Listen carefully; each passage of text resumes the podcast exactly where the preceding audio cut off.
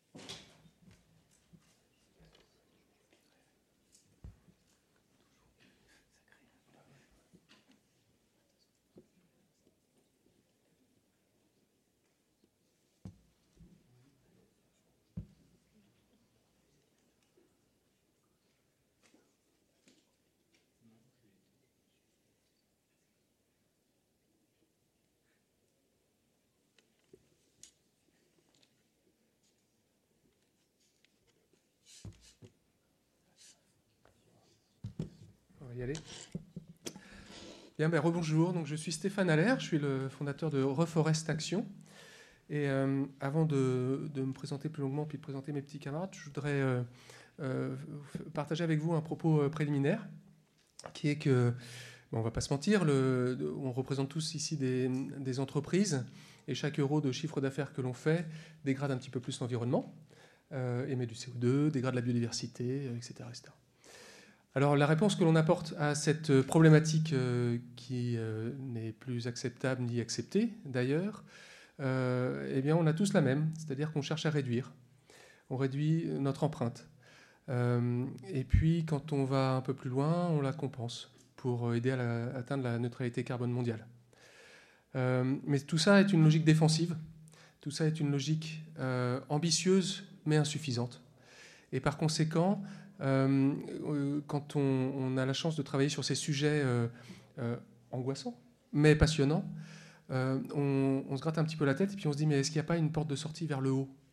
Est-ce qu'on ne peut pas malgré tout continuer à, faire ce que l'on aime faire professionnellement euh, tout en euh, restaurant l'environnement plutôt qu'en le dégradant? Et c'est exactement le thème d'aujourd'hui. C'est finalement comment engager son entreprise dans une démarche régénérative avec la forêt. Et on, on verra pourquoi avec la forêt est, est quand même assez important et central à ce, à ce sujet-là. Alors, je suis ici avec Frédéric Dufour, qui est le président de, de Ruinard. Frédéric, est-ce que tu veux te présenter en quelques mots? Ben, je crois que tu l'as fait. Ah. je, vais, juste rajouter, euh, je prendrai la parole tout à l'heure, mais je vais juste rajouter que c'est la plus ancienne maison de Champagne. Ça n'a absolument euh, aucune importance généralement, mais là, c'en a une parce que ça indique que nous, on est dans le temps long. On a quasiment 300 ans d'existence. Donc, euh, c'est-à-dire que nous, le terme sur lequel on travaille, c'est pas le court terme, mais c'est en permanence le long terme. Et je crois que c'est une vraie importance sur ces sujets-là. Voilà, et tu produis le, champagne préféré de ma femme, ce qui contribue un petit peu à mon bonheur quotidien. Je te remercie pour ça. Enfin, pas quotidien, malheureusement. voilà. Euh, Bertrand, Bertrand, euh, tu es euh, de. Ouais, Vas-y, présente-toi, écoute. Donc Bertrand Tullier, moi je suis chargé de recherche action chez Lumia, qui est en fait un, un centre, à la fois un centre de recherche action sur les modèles d'économie régénérative, et puis également un centre de formation pour dirigeants, cadres, voilà, sur tous ces sujets, parce qu'il faut bien essayer de démultiplier et, et porter la, la bonne parole.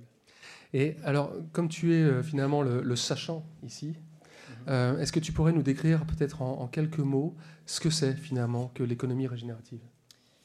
Alors, en fait, euh, l'économie régénérative, c'est une économie qui va tenter, en tout cas, et, c'est notre, vision, de retrouver, réintégrer en fait euh, l'espace sûr et juste qui est défini par Kate Raworth, hein, l'économiste britannique, avec la donut economy, hein, définit en fait cet espace entre le plafond écologique et, et, euh, le plancher social.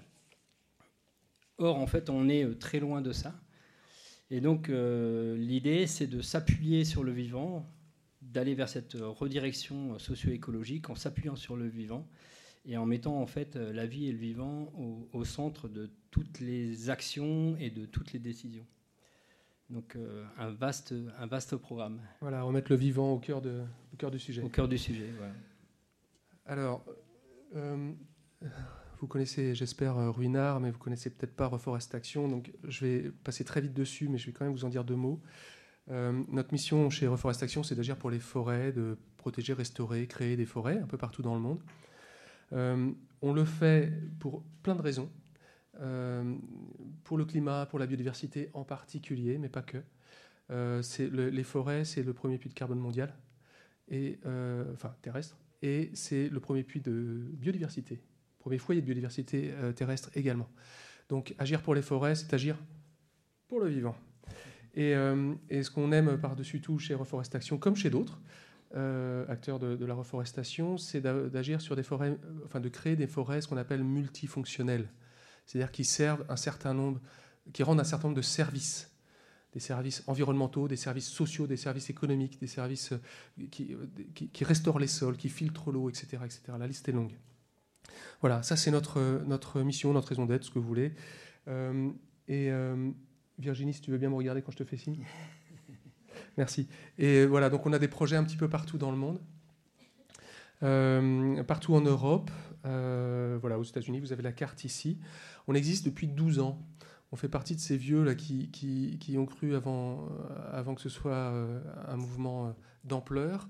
on, a, on a cette chance inouïe d'avoir galéré euh, pendant plusieurs années et d'avoir euh, euh, cimenté nos fondamentaux. C'est pas un très joli mot, c'est cimenté pour la forêt, mais, mais voilà, d'avancer sur, sur, sur des convictions profondes.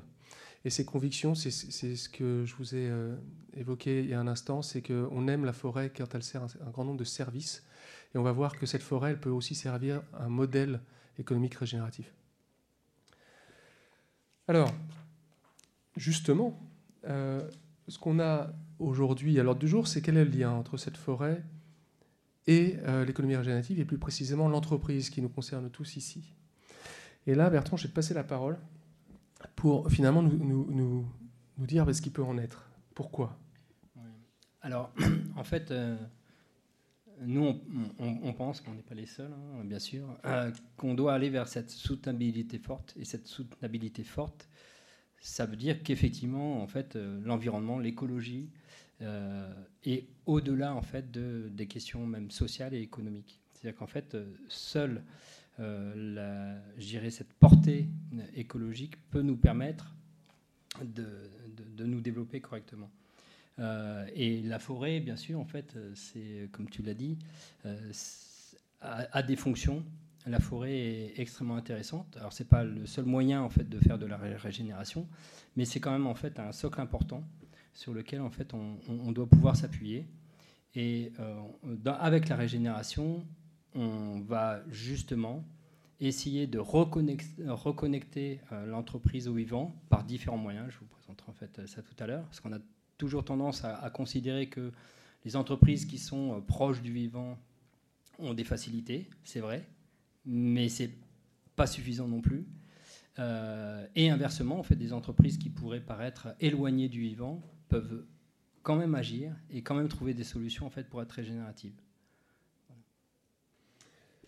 Et, euh, et d'ailleurs, je profite de ce slide pour, pour vous faire part d'une remarque. Vous connaissez tous les trois cercles qui, qui, se croisent du développement durable avec le social, l'environnemental, l'économique. Là, on n'est pas sur le même diagramme. En fait, moi, ce que j'ai toujours reproché à ces trois cercles, c'est qu'on avait toujours des entreprises qui disaient, moi, c'est plutôt le social. Moi, c'est plutôt l'environnemental. Et, euh, finalement, l'intersection, elle n'était était euh, pas toujours euh, présente. Or, là, ce qui est clairement dit, c'est que on ne peut pas construire une économie régénérative sans s'appuyer sur un socle. Ce socle, c'est la sphère écologique. Donc, on peut faire du social, mais si on ne fait pas d'écologie, d'environnemental, euh, l'impasse euh, reste très présente. Alors, j'en ai touché un mot tout à l'heure, mais il ne faut pas voir la forêt comme un, un décorum euh, écologique, comme un, simplement comme un, écosystème qui est certes très agréable, beau, sympa de s'y promener, etc. mais c'est beaucoup plus que ça, la forêt. On, parle souvent de la forêt et du climat. Cette forêt qui stocke du CO2, alors on dit euh, parfois de moins en moins parce que le changement climatique fait souffrir les forêts. Euh, mais malgré tout, c'est quand même euh, un des principaux leviers que l'on a pour atteindre la neutralité carbone mondiale, au-delà de la réduction, bien évidemment. c'est le premier foyer de biodiversité terrestre. La FAO nous dit que c'est 80%, 80% de la biodiversité qui se trouve en forêt. Je mets les océans à côté, hein, je parle de biodiversité terrestre. Euh, mais quand on euh, a la chance d'aller voir des projets euh, forestiers ou agroforestiers, c'est-à-dire des, zones agricoles dans lesquelles on a réintroduit des arbres, et on aura une illustration tout à l'heure, en haie ou en entrain parcellaire, eh ben on se rend compte assez vite que ces arbres, ces forêts, jouent un rôle économique majeur. Il y a énormément de personnes qui dépendent de la forêt pour vivre ou pour survivre. Ça se compte en milliards. Je crois qu'on a un chiffre ici. C'est 25% de la population mondiale, plus de 2 milliards. Et, euh, et, et c'est pas rien, évidemment, mais c'est aussi la principale source d'énergie mondiale quand on est euh, en zone, rurale. Je pense à des continents entiers qui cuisent leurs aliments au bois. Euh, et 100% d'entre nous boivent de l'eau forestière.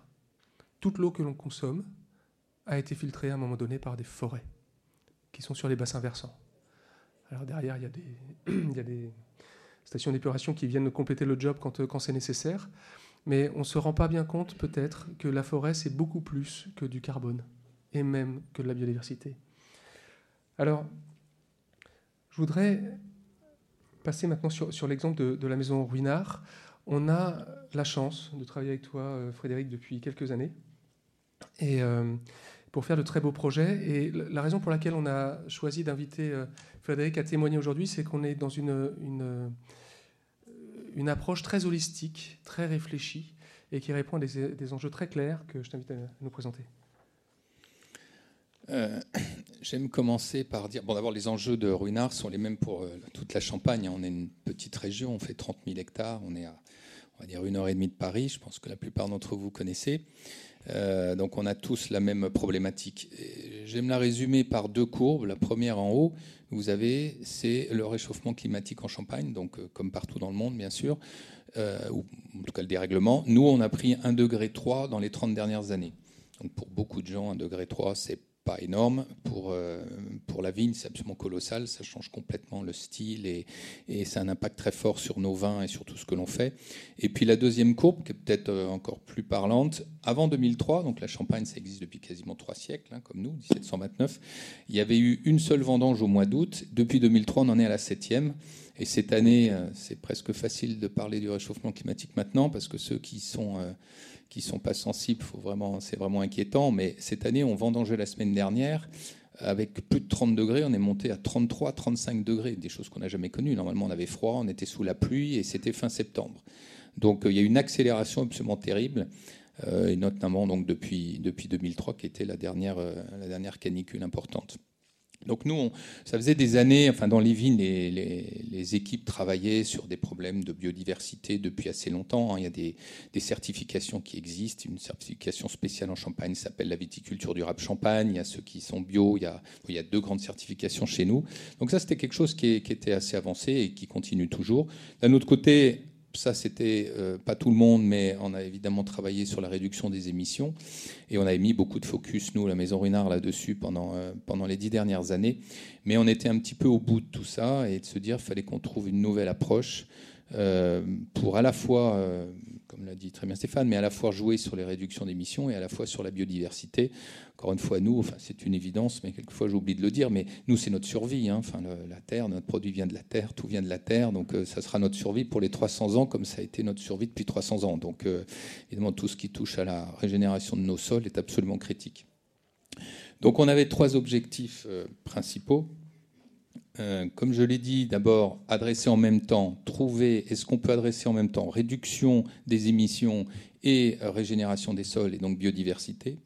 Deuxièmement, c'était euh, sortir du débat, et je suis sûr que vous l'êtes euh, tous les jours aussi, bio, viticulture durable, euh, l'un ou l'autre qui s'opposent, alors qu'en fait, finalement, c'est un peu deux chemins comparables, mais bon, en tout cas, des, oppositions très fortes entre ces deux modèles, et c'est de se dire, est-ce qu'il n'y a pas une troisième voie qui est complémentaire et qui est plus euh, qui, est, on va dire, plus acceptable pour tout le monde et qui répondent à toutes ces problématiques. Et puis, euh, encore une fois, c'était d'aller dans, dans, euh, dans, des choses qu'on ne sait pas faire, dans la R&D, d'ouvrir des nouvelles portes, parce que si nous, on ne le fait pas, comme plus ces maisons de champagne, qui, qui le fera Voilà, on avait un peu trois objectifs. Et donc, on est parti dans un projet y a deux ans et demi. Alors on l'appelle encore projet, je ne sais pas comment il faut l'appeler. On n'est plus projet maintenant, c'est largement mené. Mais un, donc un projet qu'on appelait pilote de vitiforesterie, hein, donc de remettre des arbres, des arbustes dans les vignes. Euh, et d'ailleurs, les plus anciens ont tout de suite dit, mais en fait, mes grands-parents, c'est ce qu'il y avait. On a tout arraché il y a quelques dizaines d'années. En fait, on revient à quelque chose. Et c'est frappant parce que personne n'en parlait il y a deux ans, alors que quand on commence à le faire, tout le monde dit, mais oui, mais c'est évident, c'est ce qu'on faisait avant. Donc il y a une sorte d'évidence euh, une fois qu'on démarque, et, qui fait plaisir parce que du coup, on a l'impression qu'on va aller euh, relativement vite. le deuxième volet qui était très important, c'est que dans les maisons de champagne, on ne possède environ que 10% en moyenne nous on en a un peu plus, mais que 10% de nos approvisionnements. La réalité de la Champagne, c'est que ça appartient à des petits viticulteurs hein, qui en gros ont, en moyenne un hectare chacun, et donc on leur achète les raisins. Et donc c'est bien de le faire chez nous, et on a voulu commencer comme ça, parce que si on ne le fait pas chez soi, on ne peut pas apprendre et, aider les autres, mais c'est encore mieux de le faire euh, sur 90% de ses approvisionnements. Donc on a commencé aussi une deuxième démarche d'accompagner ces livreurs, j'y reviendrai. Et puis la troisième partie de ce projet, c'était de dire, bon, c'est bien, on va le faire en Champagne, Campagne mais on voudrait, évidemment, l'impact est encore 40 hectares d'un côté, quelques vignerons, on n'est pas encore dans un grand impact. Comment est-ce qu'on apporte un impact plus important et plus rapide? Et là, donc, euh, on a travaillé euh, ensemble avec Stéphane et ses équipes et on est parti sur, euh, sur des régions qu'on a ciblées. Alors, la Champagne, il y a différentes forêts qu'on a ciblées pour les régénérer, parce qu'on parle de monoculture dans nos villes, mais franchement, il y a beaucoup de forêts, c'est la monoculture, hein, et on en a beaucoup entendu parler aussi cet été. Et puis, on avait choisi le Portugal, parce que le Portugal, c'est là où on a nos forêts de chêne-liège, hein, qui nous fournissent notre liège et donc il y avait un, bon exemple, mais j'y reviendrai là aussi.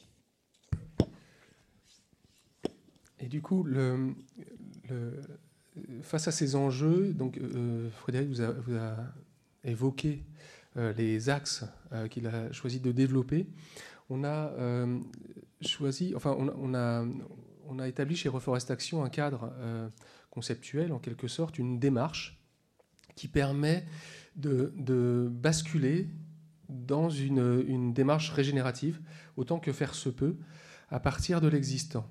Et cette démarche, elle s'appuie sur euh, trois volets euh, qui sont et dans la chaîne de valeur, ça c'est très important, on commence, on commence par là, enfin tout ça n'est pas séquentiel, hein, ça se fait euh, en parallèle en même temps, dans la chaîne de valeur et en dehors de la chaîne de valeur.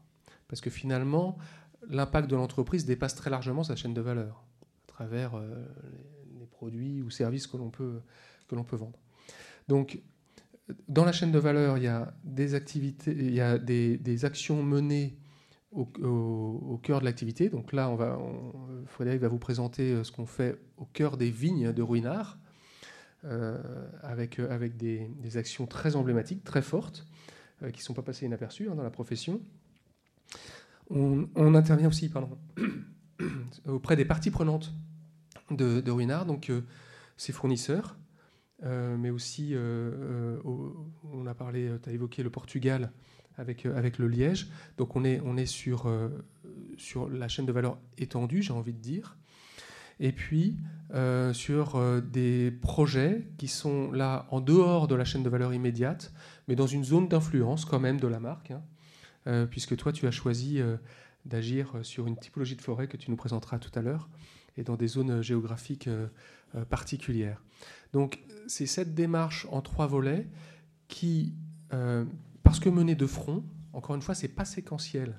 Hein, je crois qu'on n'a plus le temps d'attendre là. Hein. Donc, donc en menant tout cela de front, mais de façon structurée, posée et réfléchie, évidemment, eh bien, on, on arrive à faire basculer finalement l'entreprise vers une, enfin, dans une démarche régénérative.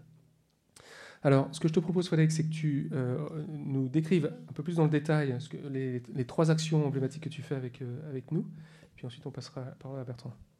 Donc sur notre chaîne de valeur, donc là c'est vraiment notre projet pilote, euh, donc à Tessy, montagne de Reims pour ceux qui connaissent la région, 40 euh, hectares. Alors on a pris 40 hectares c'est énorme en Champagne, en fait. 40 hectares d'un seul tenant, c'est énorme. Hein. Quand je l'ai dit, la, surface moyenne, c'est un hectare. Mais euh, on s'est dit que pour vraiment mesurer quelque chose de conséquent, il aller avoir une grande surface pour arriver à, prendre, à faire plusieurs tests sur un même endroit et puis après euh, pouvoir le dérouler. Donc on a choisi euh, probablement, d'ailleurs, le seul endroit en Champagne qui existe de 40 hectares. C'est des premiers crus en plus, Chardonnay, Pinot Meunier. Donc c'est des, des, surfaces qui sont historiques pour nous et très importants. Et donc ça a consisté à remettre des des, arbres, des arbustes ou des arbres. C'est beaucoup des arbustes plus que des arbres parce que euh, quand on est dans le sud, on cherche à se protéger du soleil. Nous, il y a de plus en plus de soleil et maintenant on est une région qui d'ailleurs est placée plutôt positivement par rapport au réchauffement climatique, mais enfin on cherche quand même plutôt le soleil que de s'abriter euh, du soleil et on, cherche plutôt à s'abriter des vents, des vents froids et des gelées de printemps qui déciment nos, raisins. Voilà, donc on est, donc on veut des arbres qui montent pas trop donc c'est beaucoup d'arbustes. Donc on a planté 20 000, hein, on en est à la deuxième phase, on va terminer cet hiver une troisième phase où on va encore en mettre, donc on sera, je crois à la fin probablement de l'ordre de 25 000 arbres, on verra bien, euh, sur 40 hectares. Donc euh, en gros ça fait 7%, ça fait, ça fait 500 arbres à l'hectare. C'est peut-être des, des, chiffres qui parlent un petit peu plus à certains d'entre vous. Euh, beaucoup, de, beaucoup d'espèces différentes, évidemment, chacune des espèces. Donc c'est là où vraiment on travaille avec Reforest Action pour trouver les bonnes espèces qui vont euh, évidemment tenir avec le réchauffement et les conditions climatiques, avec des surprises, hein, parce qu'on était, on en vient ce matin, on était là-bas encore pour aller voir. Et finalement, certaines espèces où on pensait qu'elles allaient tenir sur le réchauffement de cet été n'ont pas tenu, et certaines où on pensait qu'elles ne tiendraient pas ont tenu. Donc on apprend tous les jours, c'est la nature et le vivant. Donc ça, ça a été le, premier projet. On a, pardon, aussi beaucoup, on a mis 60 euh, euh, abris euh, à insectes, oiseaux différents hein, pour ramener là aussi de la biodiversité. Et là où on a été extrême, c'est vrai que là, je ne peut-être pas marqué, mais c'est la photo aussi. Là où on a été extrême, c'est qu'on a arraché de la vigne. Parce que aujourd'hui, vous allez voir, ça, commence et c'est super. En Champagne, il y en a de plus en plus qui commencent, mais pour l'instant que les bordures. Nous, on a fait évidemment toutes les bordures, mais on a arraché 450 mètres de vigne. Euh, l'hectare de Champagne, c'est un, million et demi en moyenne. Hein. Donc, personne n'a jamais arraché des hectares pour remettre des arbres. Donc, c'est là où on est un peu extrémiste, mais, si on le fait pas, on n'apprend pas parce qu'il faut diviser et il faut créer des corridors qui fassent du sens. Donc, c'est ce qu'on a choisi de faire évidemment, cette tranchée-là, on la surveille euh, de près et on va la surveiller de près. Euh, et, maintenant, on en est vraiment à la mesure parce que il n'y a aucune mesure en fait. Hein. On travaille, c'est de la R&D avec des, sociétés diverses et variées et des chercheurs et des, et des grands connaisseurs pour arriver à mesurer euh, les impacts dans le futur. Le deuxième, donc hors de la chaîne de valeur, j'allais plus vite parce que il faut quand même, c'est pas moi qui dois parler trop, mais euh, le deuxième hors de la chaîne de valeur, c'est qu'il y a une forêt qui est attenante. C'est aussi pour ça qu'on avait choisi ces 40 hectares parce qu'il y a une forêt sur le haut et du coup après on, on voulait créer enfin, une descente de euh, une descente de, corridor sur le, sur le bas, et donc une forêt qui appartient à la mairie. Et donc là, on a aussi, euh, donc on régénère complètement la forêt. On est encore dans un bel exemple des pins, hein, tout ce qui a brûlé aussi dans certaines régions de France, des pins, de la monoculture, une catastrophe, une forêt qui n'a jamais été entretenue. Et donc là, on fait un programme sur, euh, sur 3 à 4 ans. On enlève des arbres, on plante des nouvelles essences et on régénère là aussi. Donc ça, c'est avec des parties prenantes de l'État. Et puis la troisième partie, on en a déjà dit un mot donc sur le Portugal donc là, là, on a deux directions. On en a une qui est de donc, euh, sur le Portugal, vous l'avez compris, sur le chêne liège, parce que c'est important dans notre chaîne de valeur et qu'il y a eu beaucoup de, dégâts faits. Et l'autre, pour l'instant, on a commencé en Angleterre, on va en avoir d'autres. C'est le grand choix toujours quand on vient faire quelque chose avec un plus grand impact, c'est est-ce qu'on fait les forêts primaires ou les forêts secondaires. Euh, je ne donnerai pas les définitions, je te laisserai faire pour être sûr de. Mais en gros, en Europe, on n'a que des forêts secondaires. Euh, donc c'est de la régénération de forêts. Et puis les forêts primaires sont loin de chez nous. Et c'est là, il y a beaucoup de biodiversité. Mais on en a beaucoup en Europe. Et puis surtout, on ne se rend pas forcément compte qu'elles sont en très mauvais état, de plus en plus en mauvais état. Et comme nous, on a une marque qui est plutôt européenne, plutôt nos consommateurs sont en Europe, je me dis ça faisait plus de sens quand même d'aider des, régions et des pays qui sont, euh, qui sont proches de notre produit. Et donc, on a choisi de vraiment mettre, mettre la donc on a commencé en Angleterre et puis on va aller sur d'autres pays progressivement en Europe, voilà, pour régénérer euh, les forêts secondaires. Voilà, il y aura un temps de questions-réponses à la fin, donc vous, aurez tout le loisir de, demander des précisions à, Frédéric si, vous le souhaitez. Euh, on a vu ici un, exemple, un peu rapide, mais, euh, finalement qui, dresse un tableau assez, assez large de ce qui peut être fait quand on, est, quand on dirige, comme toi Frédéric, une, maison, enfin une, entreprise qui, euh, qui, est en lien direct avec le vivant. Sans un sol en bonne santé, tu fais pas de business. Il y a beaucoup, beaucoup, beaucoup d'entreprises qui n'ont pas de lien direct avec le vivant. Euh, toutes les entreprises de services, par exemple, le tertiaire, euh, vous êtes dans le transport, vous êtes euh, dans, un tas de choses, l'énergie, etc. alors comment fait-on? Peut-on être régénératif si on n'est pas en lien direct avec le vivant? Et c'est la question que je te pose, Bertrand, pour, pour nous aider à, à, prendre un peu de hauteur, mm. finalement, sur ce sujet. Alors, une chose que je n'ai pas dit, en fait, c'est qu'avec la redirection socio-écologique, ce qu'on va essayer de faire, en fait, c'est de redonner en fait, son plein potentiel au vivant, qu'il soit humain ou non humain. Donc, en fait, ça, déjà, en fait, c'est différent de la restauration, parce que la restauration, on va essayer de, et on peut passer à la slide suivante, merci. Euh, la restauration, on va essayer finalement de revenir à un état qui était euh, initial. Par exemple, on a euh, impacté par une activité industrielle, etc., un, écosystème. Et cet écosystème, on, connaissait en fait voilà, ce qu'il apportait à telle, à telle date, et on vient restaurer, c'est-à-dire on vient redonner en fait la même valeur à cet écosystème. Là, la régénération, ça va au-delà de ça, puisqu'en fait, on vient donner le potentiel, mais en fait, on ne connaît pas ce potentiel, et donc ça va, ça va se développer. C'est exactement en fait ce que, ce que vous faites avec, avec la vigne. donc c'est pour ça que c'est euh, vraiment empirique entre guillemets, même si euh, voilà il y a de la R&D etc. Mais ça reste quand même empirique euh, sur tous ces sujets. Or aujourd'hui en fait ce que l'on voit et c'est ce que tu disais Stéphane tout à l'heure, c'est que beaucoup d'entreprises se lancent en fait dans euh, et, il faut le faire, hein, il ne faut pas mal interpréter ce que je dis, se lancent en fait dans des actions de réduction des impacts et euh, vont jusqu'au seuil incompressible, que ce soit sur la biodiversité, le climat, etc. Donc euh, on parle des neuf limites planétaires là. et puis elles vont, elles vont rechercher en fait la neutralité, donc elles vont, elles vont compenser. voilà, c'est bien, mais vous comprenez que si je prends en fait le seuil, voilà, je l'ai dépassé.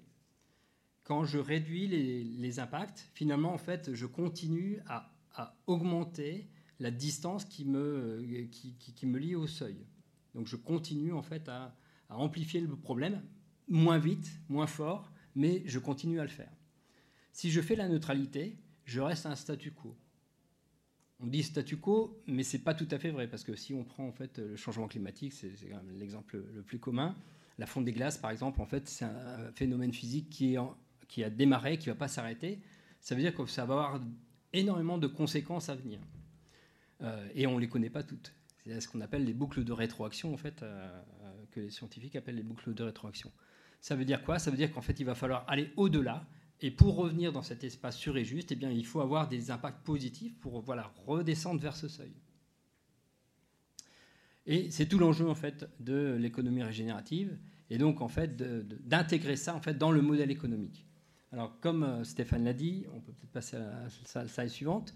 Pour les entreprises qui sont connectées au vivant, enfin on fait la distinction déjà en fait entre celles qui sont euh, effectivement en lien direct avec le vivant non humains et celles qui, sont plus distantes, on va dire.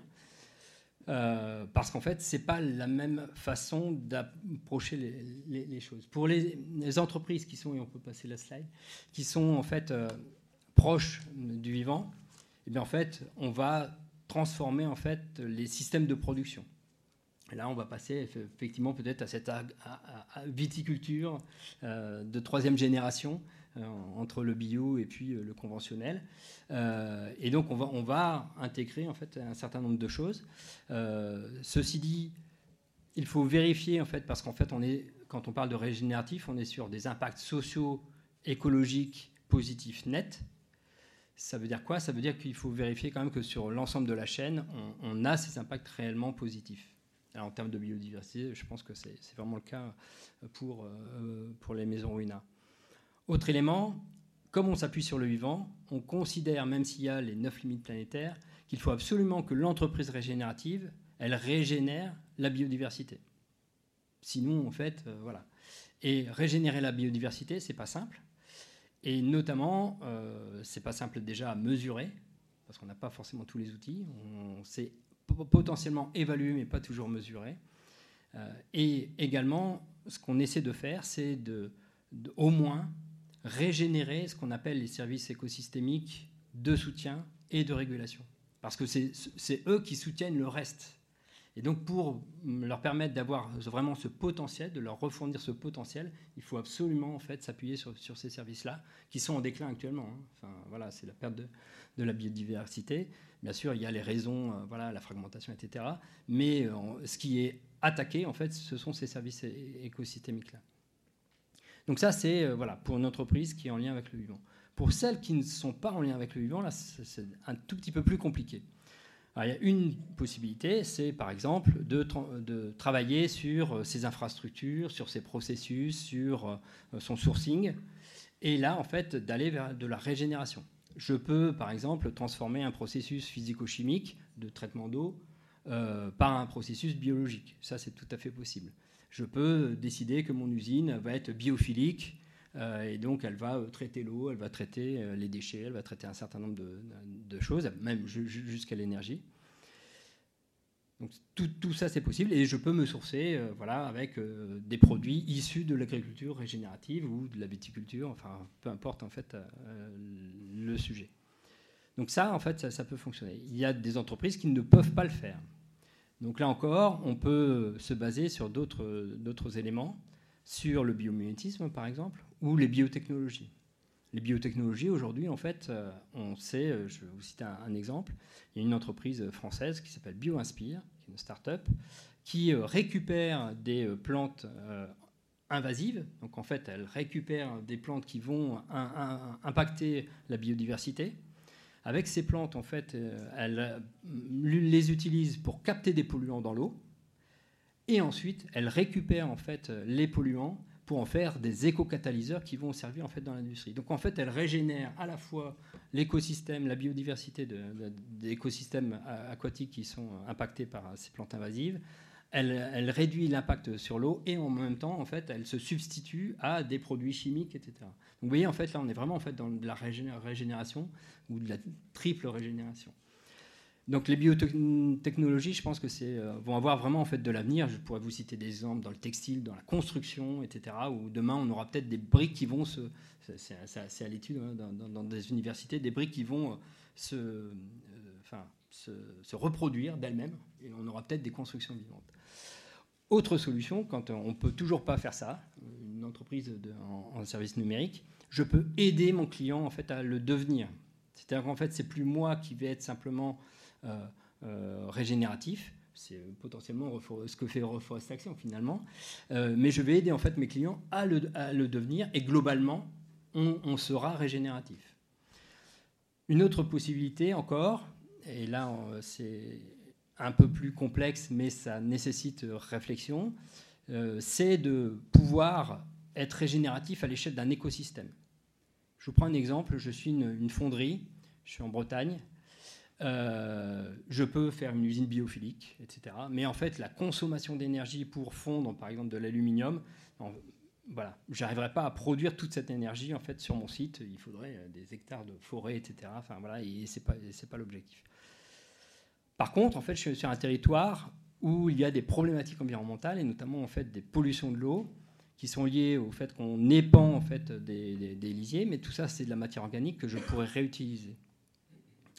Idem, en fait, cette, ces, lisiers viennent polluer l'eau, il y a des nitrates, on se retrouve avec des algues vertes en fait euh, sur les côtes. Et finalement, si je travaille avec les collectivités pour récupérer en fait les algues, euh, utiliser le lisier pour qu'il y en ait moins en fait, euh, voilà, on en a besoin hein, de, l'azote dans les sols, mais pour qu'il y en ait moins, ben, vous voyez en fait que je pourrais produire de l'énergie, donc avec une unité de méthanisation, et produire suffisamment d'énergie pour ma, propre industrie. Donc là, en fait, c'est l'écosystème euh, qui euh, serait régénératif et pas forcément dans ma chaîne de valeur, mais en dehors de ma chaîne de valeur, ce qu'on disait tout à l'heure. Et puis enfin, quand on vraiment là, on n'a pas d'autres solutions, euh, on peut aussi en fait investir dans des projets à impact régénératif, euh, parce qu'en fait, là, sur certains sujets, on a cité les transports tout à l'heure. Je ne vois pas aujourd'hui comment on peut rendre des transports régénératifs. En tout cas, voilà, on n'en est pas à ce stade. Peut-être que demain on, y sera, mais on n'y est pas encore. Alors, vous voyez que tout ça, en fait, c'est des, solutions. Ces solutions, elles ne se substituent pas les unes aux autres. C'est-à-dire qu'en fait, on peut, c'est du et. Moi, je dis toujours, c'est du et et pas du ou. Euh, voilà, comme tout à l'heure, je disais, en fait, il faut bien sûr réduire les impacts euh, et en même temps, en fait, aller vers des impacts positifs. Donc, euh, on n'oppose pas les choses. il faut vraiment, en fait, mener, mener les deux de, de front. Merci, merci pour tout ça. Le, moi, ce que je retiens en fait de, tes propos, c'est que euh, finalement, être régénératif, c'est redonner le plein potentiel, euh, leur plein potentiel aux écosystèmes. Euh, c'est pas revenir à, la situation, c'est pas restaurer un, je sais pas moi, une, forêt par exemple à son état d'avant.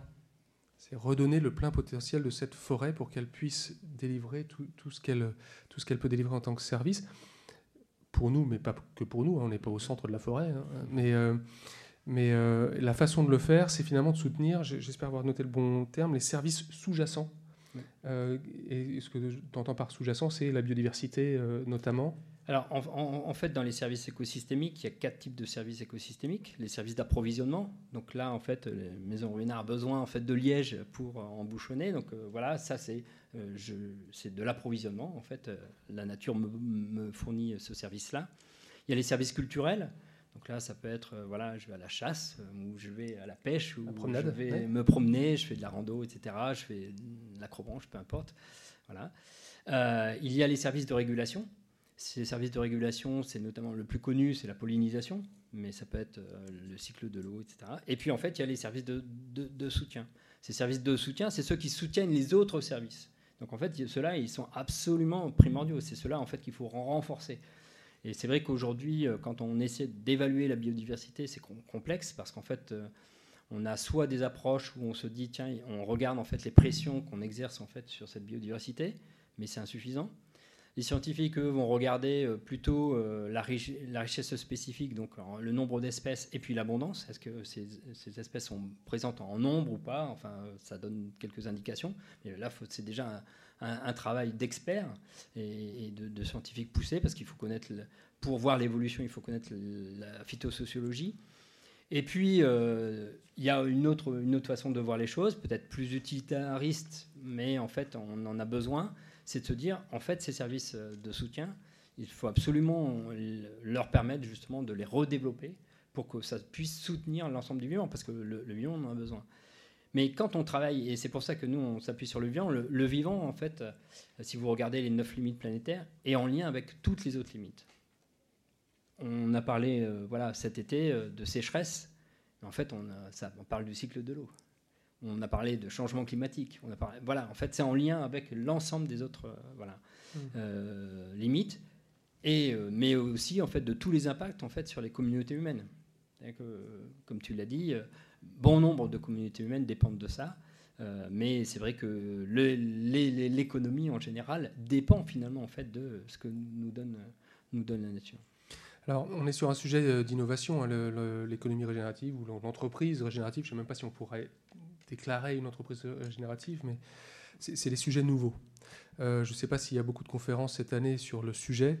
Je suis sûr qu'il y en aura à peu près trois fois plus l'année prochaine, euh, puisque c'est quand même euh, ce qui peut nous redonner le, sourire quand on considère notre activité économique et qu'on cherche à la réconcilier avec nos, valeurs, hein, nos valeurs individuelles.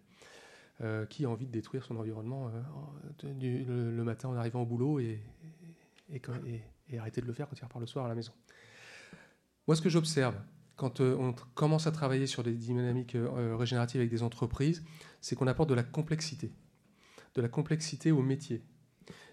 Tes vignes, elles sont plus complexes qu'avant. Elles ont un paysage qui est, plus, qui est différent, qui est plus riche, qui est étagé déjà, et qui est moins simple à gérer. et pourtant, ils le font parce que c'est juste. Je crois que c'est ça la, raison première. Hein, c'est parce que c'est juste.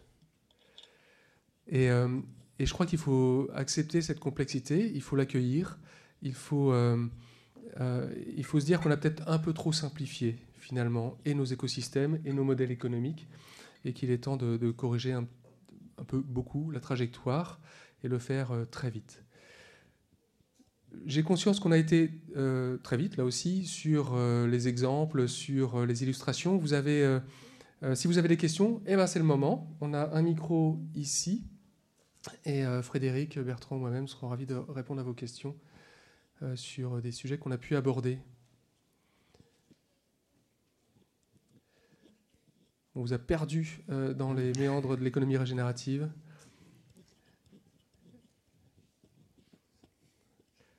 Il y a une question là-bas. Bonjour, je m'appelle Charlotte et je travaille chez Chanel Parfum Beauté. J'ai une question du coup euh, pour Ruinard. Euh, votre pilote du coup sur 40 hectares, est-ce que vous avez prévu de le déployer du coup? Euh, Oui, mais, encore une fois, la priorité, la deuxième priorité pour nous, c'est chez nos viticulteurs, parce que je reviens toujours à ça. Hein, c'est bon, pas 90 pour nous, notre secret est 75 pour nous, mais, euh, mais c'est colossal. Donc c'est de le faire chez eux et on en a fait deux l'année dernière. Donc euh, d'abord on approche les avant-gardistes, hein, ceux qui viennent juste par curiosité, enfin comme nous, hein, parce que franchement au début, il n'y a pas de mesure, il n'y a rien. Hein. donc c'est une conviction qu'il faut essayer de nouvelles voies. Donc là on cherche ceux qui sont comme ça. Alors comme en plus on a pris euh, ce 40 hectares, il y a une route. Alors c'est pas top parce qu'elle coupe au milieu quand même, mais c'est la plus passante de la région. Donc tout le monde voit.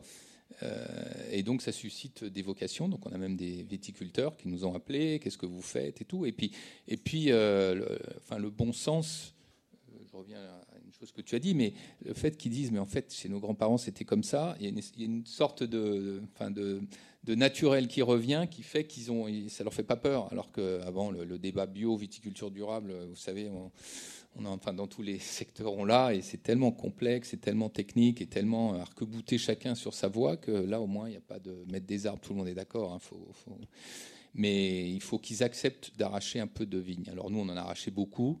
Les deux, là, ils, acceptent, hein, parce que le tracteur, faut qu'il tourne, hein, et donc bah, l'arbre, il gêne. Quoi. Donc, euh, donc forcément, on perd un peu, mais, mais à partir du moment où ils acceptent, ils sont, partants. Après, donc oui, évidemment, on le refera chez nous, mais c'est rien à côté de convaincre les viticulteurs. Et entre, euh, entre temps, on, on s'est aperçu qu'il y avait quelques viticulteurs qui faisaient pas de bruit, mais qui avaient une sorte d'association entre eux, qui s'étaient lancés dans des, dans des voies comparables, hein, sans qu'on le sache. Du coup, euh, on s'est mis en contact avec eux. Donc, bon, bon espoir. Je pense que dans deux ans, tout le monde vous dira en Champagne que c'est évident, c'est ça qu'il faut faire, et, on aura gagné. Vous avez créé une nouvelle dynamique territoriale, du coup. Ben, on espère. Oui, c'est très vrai. Très intéressant, merci.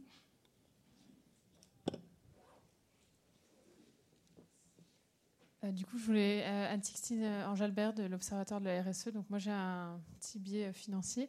je voulais savoir si vous allez, vous attendez un rendement supérieur ou inférieur ou égal sur ces parcelles-là? Alors, bah, légèrement inférieur parce que à court terme, parce que enfin c'est 450 mètres sur trois rangs, c'est beaucoup de pieds, mais donc inférieur, mais bon, peu importe, l'enjeu est tellement colossal, on est prêt à perdre un peu à court terme pour, euh, pour sauver le reste de la Champagne. Donc c'est pas un sujet. Et puis après, on ne sait pas. Honnêtement, on est vraiment dans, on est vraiment dans l'inconnu. Hein. Enfin, je crois qu'on est tous d'accord. Hein. C'est totalement empirique. Euh, comment est-ce que l'interaction des racines de l'arbre va jouer sur la vigne? Comment ça va faire sur la vigne? Comment ça va faire sur le raisin? Est-ce que ça n'aura aucun impact? Est-ce que ça en aura? Donc euh, là, je dis, on a une armée maintenant de enfin, six chercheurs, euh, start-up pour nous aider à mesurer ça, à comprendre. Et donc c'est un projet à 10-20 ans. Hein. Enfin, pour arriver à peut-être dans 10 ans, on aura des indicateurs un peu sérieux. J'espère avant, mais c'est l'inconnu. On est rentré dans une phase de mesure, hein. et, c'est un peu sur le chemin critique de la, de la généralisation au final. Parce qu'on va, ce qu'on cherche à faire, c'est de démontrer que ça, idéalement, ça aurait un impact positif sur la qualité du vin. Je crois que la, clé, elle est là. Au-delà de la quantité, c'est plutôt sur la qualité qu'on va aller chercher les bénéfices, limiter les intrants, euh, et, puis, euh, et puis peut-être simplifier le, travail de la vigne. Euh, Sait-on jamais C'était le sens de ma question, en fait, de savoir si euh, d'avoir des, pas, des îlots de biodiversité, ça allait vous ramener des, des insectes, des oiseaux, enfin, qui oui, auraient pu vous manquer. C'est déjà, le cas. Hein. c'est déjà le cas.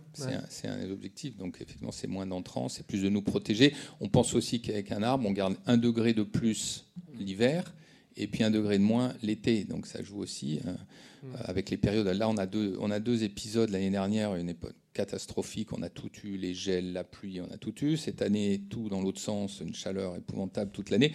Donc on a deux extrêmes qui font que, quand même, aujourd'hui, tout le monde se dit il faut qu'on fasse quelque chose quand même. Monsieur là-bas.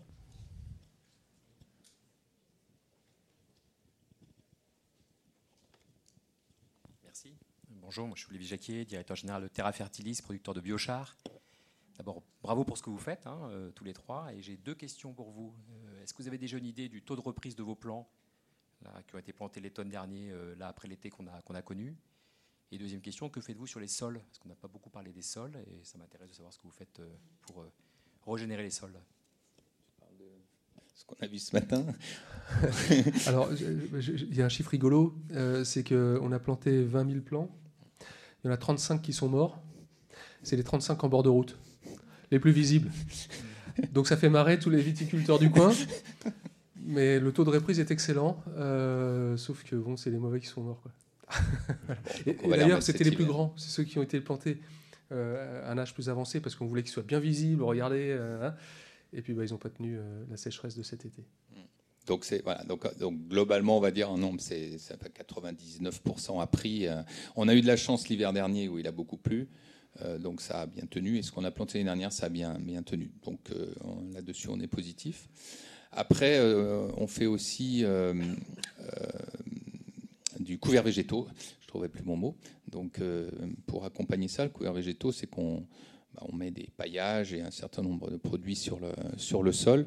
On, ne passe plus d'herbicides chez nous. Hein. Il y en a encore qui le font, mais de moins en moins quand même pour réduire les intrants. Donc euh, il y a de l'herbe. Mais le problème, c'est que les tracteurs passent. Les tracteurs sont très lourds en Champagne, hein, donc ils écrasent pour quand même couper l'herbe, parce que sinon il y a conflit avec la vigne.